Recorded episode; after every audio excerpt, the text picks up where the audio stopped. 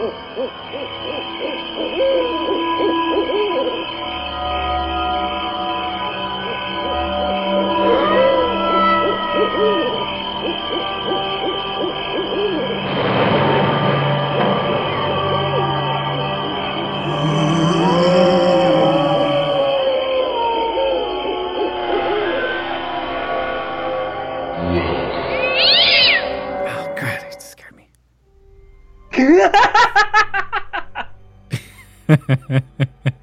That's usually what happens at the beginning of every episode. I think I'm going to leave that in.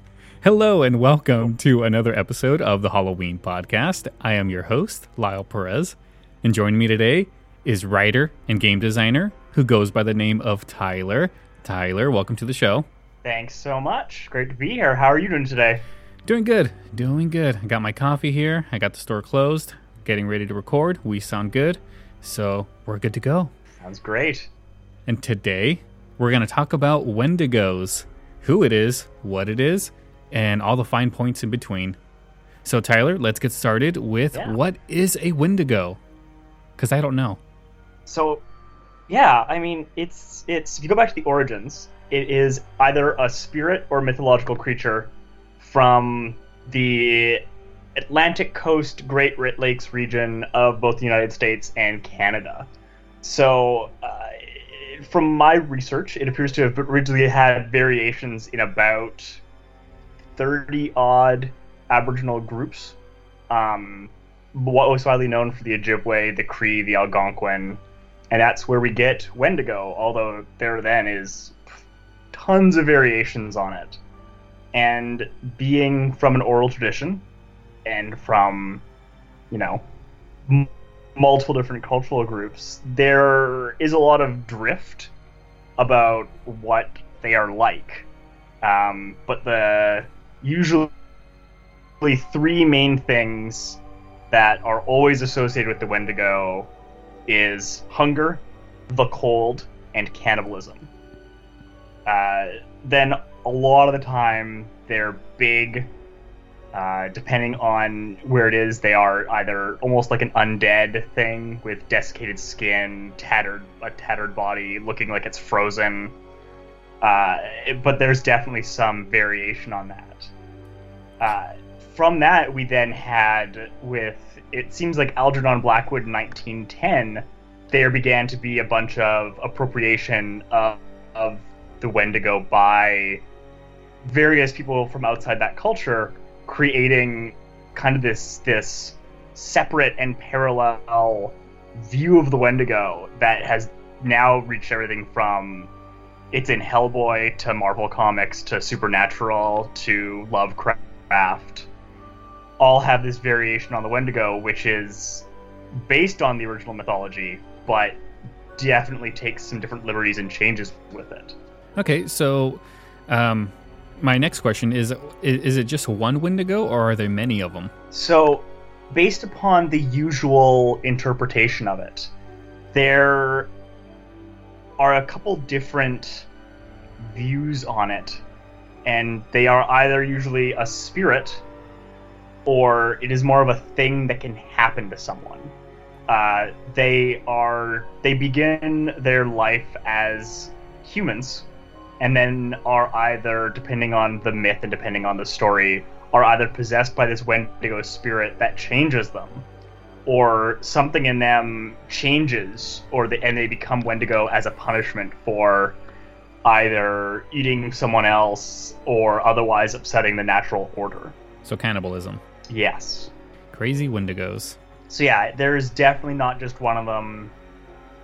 They are more of a thing that can that humans can become, and uh, they then definitely change and leads to a variety of the myths surrounding them. Uh, modern commentators and observers, who know a lot more of this than I do, talk about you know them being this combination of mythological boogeyman type figure and also being this kind of uh, for lack of a better way of putting it almost like part of a legal norm of being pushed out of humanity itself is part of the punishment for these greatest of taboos. And there's been some some very interesting discussions and trying to determine the origins of this myth and determining how it interacted with tab with taboos and how it dealt with famine and some of the other difficulties that are often faced in the winter, which seems to be the time of the Wendigo. So it kind of could be seen as like a like an evolutionary thing, where we evolve into eating our own kind. That's that's that is definitely a version. Yeah, a, a take on it is we become this thing, very much like like zombies or vampires or any of these other supernatural things that start as human, and then become something else.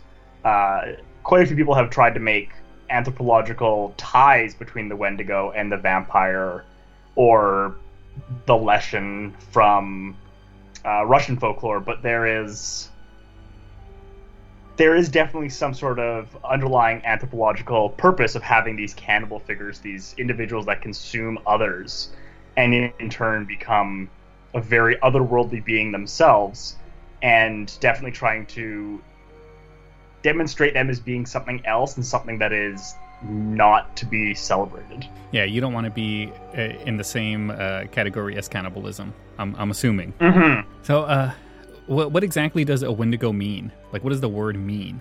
So, there's some differentiation on that, and it has been a little bit tricky to pin down where the the origin of the words come from. Um, the the stuff I read suggested that it comes from a, a much earlier version of, uh, of, They think it comes from a much earlier version of Algonquin word, which means owl. Um, but then again, like that's an older academic citation, and I don't know. I don't know where that word initially comes from or where that name comes from. Yeah, like most words in the English uh, language, we don't know where they came from. We just have them. I mean, I've been talking since I was what two, three, and I don't know where most of these words come from, Yeah. but I know them. So, what is what what does a Wendigo look like? So yeah, there there's a lot of variation, um, and it's difficult to differentiate out uh, uh, settler accounts and settler ways of, of defining them and trying to trying to pin them down in, in tellings because it's a lot of it's de- a lot of a game of telephone where so a lot of the first versions we have of a Wendigo in the way that history is usually approached through written tellings is from the Jesuits, and it's this strange offhanded comment of just like, oh, and then there was a Wendigo. Uh, there were these Wendigo things. Uh, it, it compares them to werewolves, um, but doesn't really describe them. Um, other than they're just they're people who act really strange.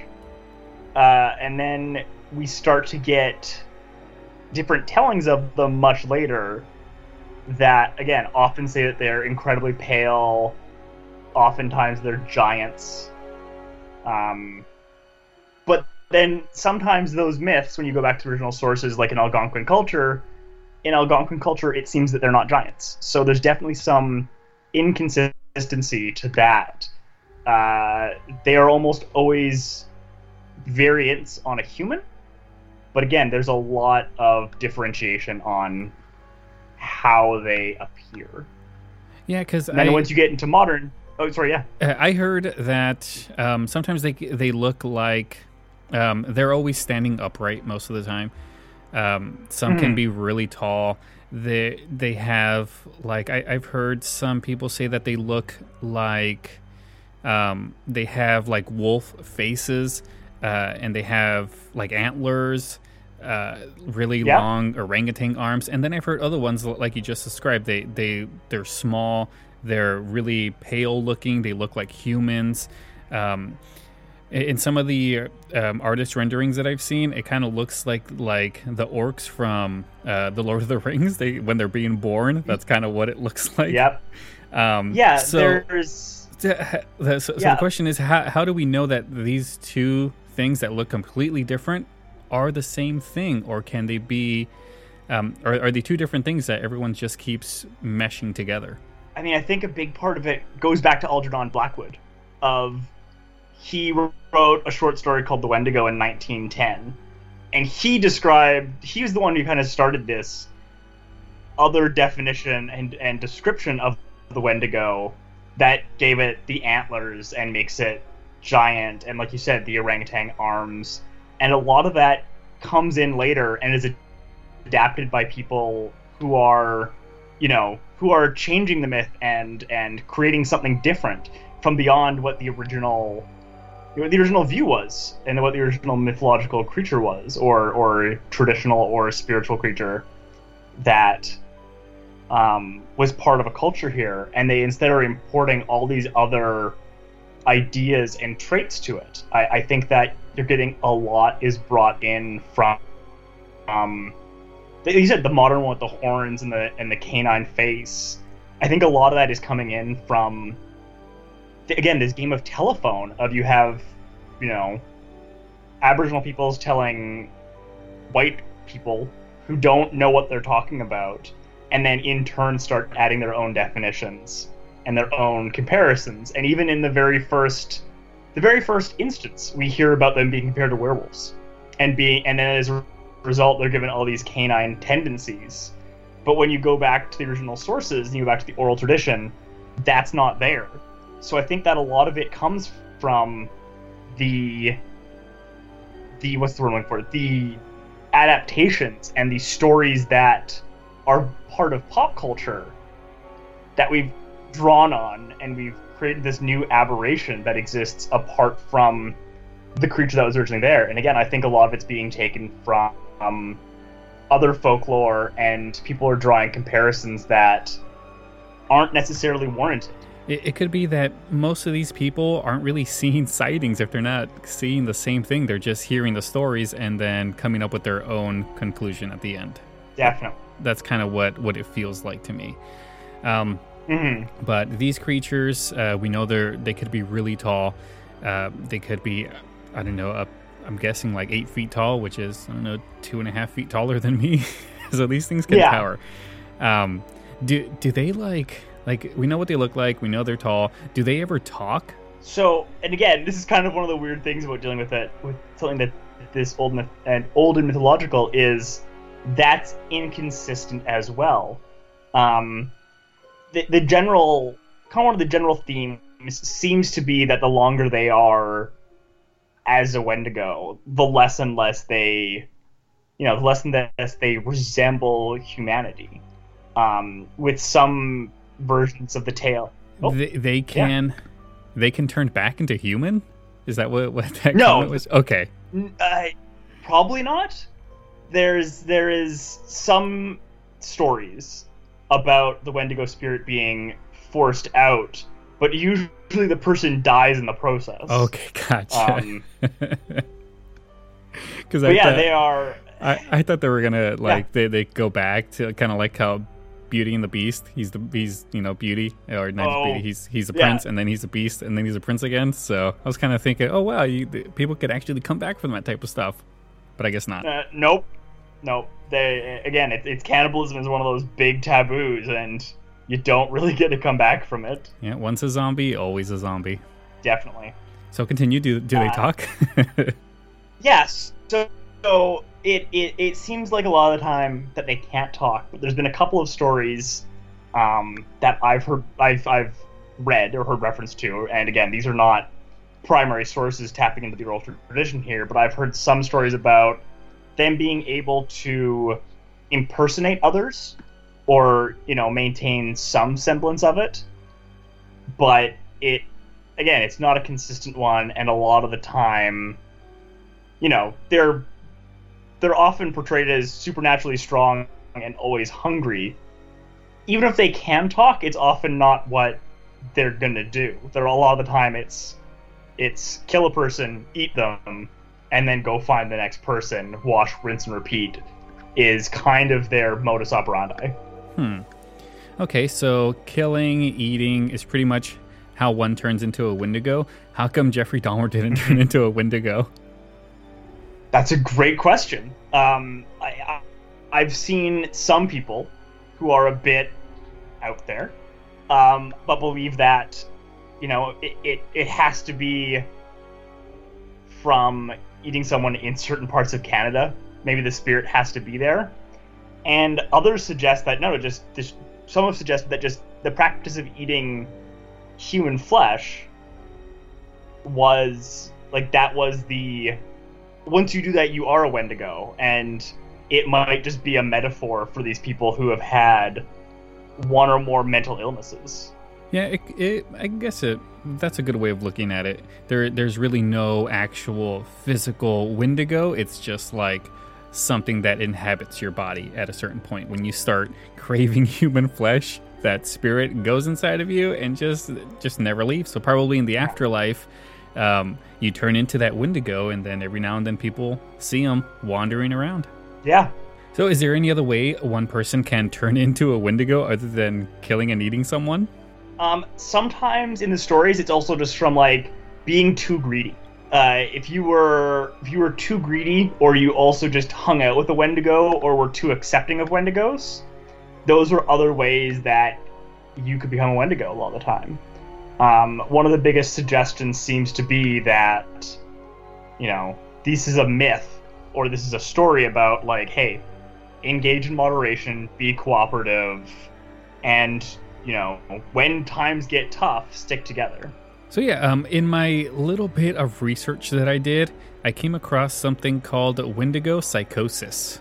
Do you know anything about that? Yeah, so this is a fascinating one. Um, if it exists, which we're going to talk about whether it does, but if it exists, it appears to be what's called a culture bound syndrome, which is there's a small number of these that it is basically a syndrome that only exists amongst certain cultural groups. Um, so the the belief from psychologists and psychiatrists is that basically by believing in in in something and having the social and cultural reinforcement, it's almost like a form of hysteria of a thing happens because you believe that is what's supposed to happen to your mind. Um, and there's a lot, lot of these that have been suggested all over the place. Um, I, I I'm looking at a list on Wikipedia from the DSM-4 of, you know, looks like 20 of them. Uh, and so that's kind of starting the bit. If it exists, it's that. The big question about Wendigo psychosis is whether it actually exists. Um, a lot of people draw from a single academic paper from the 1970s, which in turn is mostly drawing upon like records from the 1800s. Um, one case of claimed Wendigo psychosis is of, of, of a man named Swift Runner from 1878, um, where his family killed the elder son and ate him, which then pushed him to kill his wife and remaining five children and eat them in order to suppress his appetite. He later confessed and was executed at Fort Saskatchewan. Um, there's another one in 1896 where someone reported a creature in Trout Lake in northern Alberta who said that a man reported a weird creature, um, and then a bunch of the villagers from the town said, "Oh yeah, it's a Wendigo," and then hunted it down and hunted looks like him down, killed him, and buried him, and just like, no, no, it's a Wendigo. It's what you do to them. After that, there's not really a lot of concrete cases, especially anything resembling modern times. There's a case from 2014 um, in Pakistan where a man was found being a cannibal, and some people suggested that might have been Wendigo syndrome. And again, this Wendigo psychosis, I should say. And again, this goes back to that original question of is it an explanation for a behavior that happens sometimes?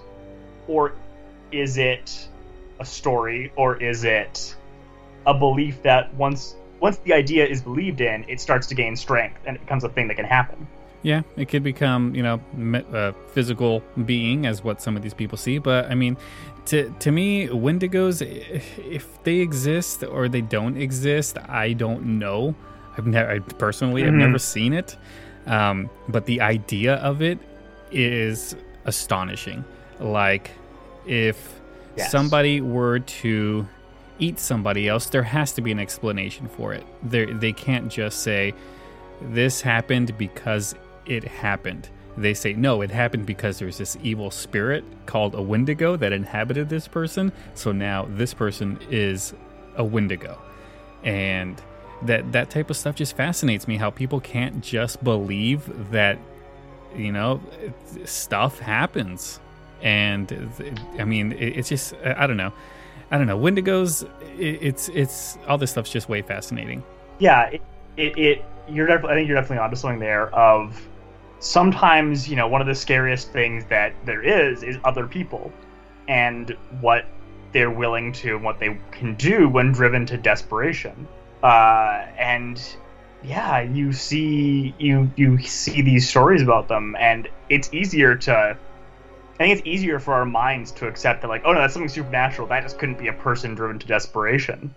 Uh, there's actually a novel that was written by a Canadian writer named Joseph Boyden, who right now there's a bit of a, a fiasco in literary circles about him and his background, um, which I'm not going to get into. I'm just going to acknowledge that it's there. Um, right. Um, he wrote a, a novel called Three Day Road that grapples with the Wendigo and the novel itself leaves it leaves it very open to interpretation whether Wendigo, the Wendigo is an actual supernatural being or whether it is just you know the result of what happens when people are forced to try to survive a Canadian winter and going for you know days at a time without food or especially without meat if the hunt's been bad and you're living in a society that you know you're relying upon social and and logistical structures that have not like have been part of our lives since before we were born and just the the desperation of what you might do if you are literally starving to death and you realize that like the only way to stop that pain is to kill and eat someone you love yeah i mean i i guess nowadays why we don't really we probably don't hear of wendigos i mean uh, I'll say this now. I I'm not knocking on anyone who wants to believe that there's Wendigos out there. Uh, I, am not knocking that at all. You can believe whatever you want to believe, and I'm perfectly fine with that. But me personally, mm-hmm. it I, I mean it's if it's there, it is. If it's not, it's not. That that's kind of how we have to look mm-hmm. at it. So to me, I'm thinking more or less why we really haven't seen many of these sightings is probably because we don't live like that anymore. We we have you know, if I'm hungry, I can just go down to McDonald's and go get myself something to eat. I don't need to go into a wilderness to go hunt for my own food, be to the point where I'm starving so much that I need to to look at my next door neighbor and say, "Hey, um, I could probably turn that into a T-bone steak, and then have that spirit inhabit me." Um, that I, I'm maybe that's kind of why we don't see it nowadays. Because I mean, times change. That's that's that's how it is. Yeah and I think there's I think that speaking to that, you know, whenever the Wendigo appears in pop culture now, it tends to be about it tends to focus a lot more on the greed and the avarice and less on the oh I had to eat a person. Yeah, that makes more sense with with nowadays is you know having the greed, having mm-hmm. um, all of that stuff instead of having the appetite to eat human flesh. Yeah, but who knows? I mean, because now nowadays zombies are really popular. The next thing we need now is somebody to come up with a story about Wendigos and zombies fighting each other because they they want to eat yeah. whatever is left of humanity, so they're going to duke it out. That's a story waiting to happen. Yeah. Um. So, do we have anything else we want to say about Wendigos?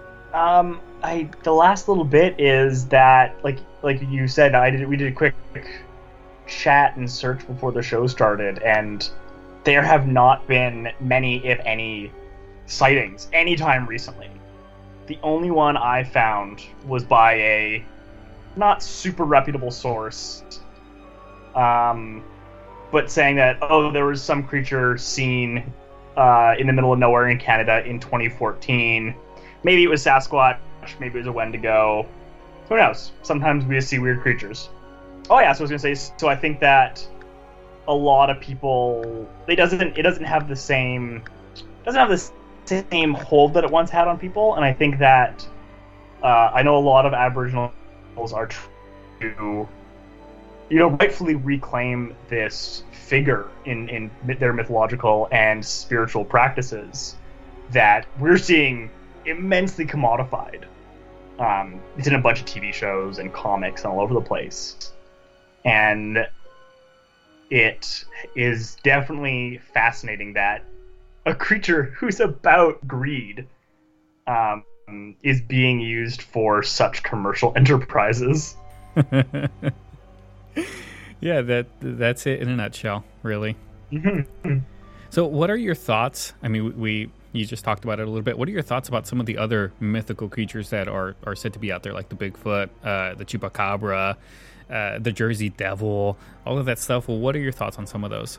So, yeah, I like to joke that I am I'm a wannabe scientist, and at the same time, I am an optimist in that, like, I always want, I always want there to be more, the more interesting things. I always want there to be new discoveries.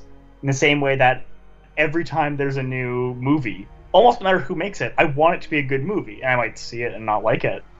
And I want a lot of these things to be real because we live in a fascinating world that's already full of things that don't really make sense at first glance, and there's no reason that there can't be more of them.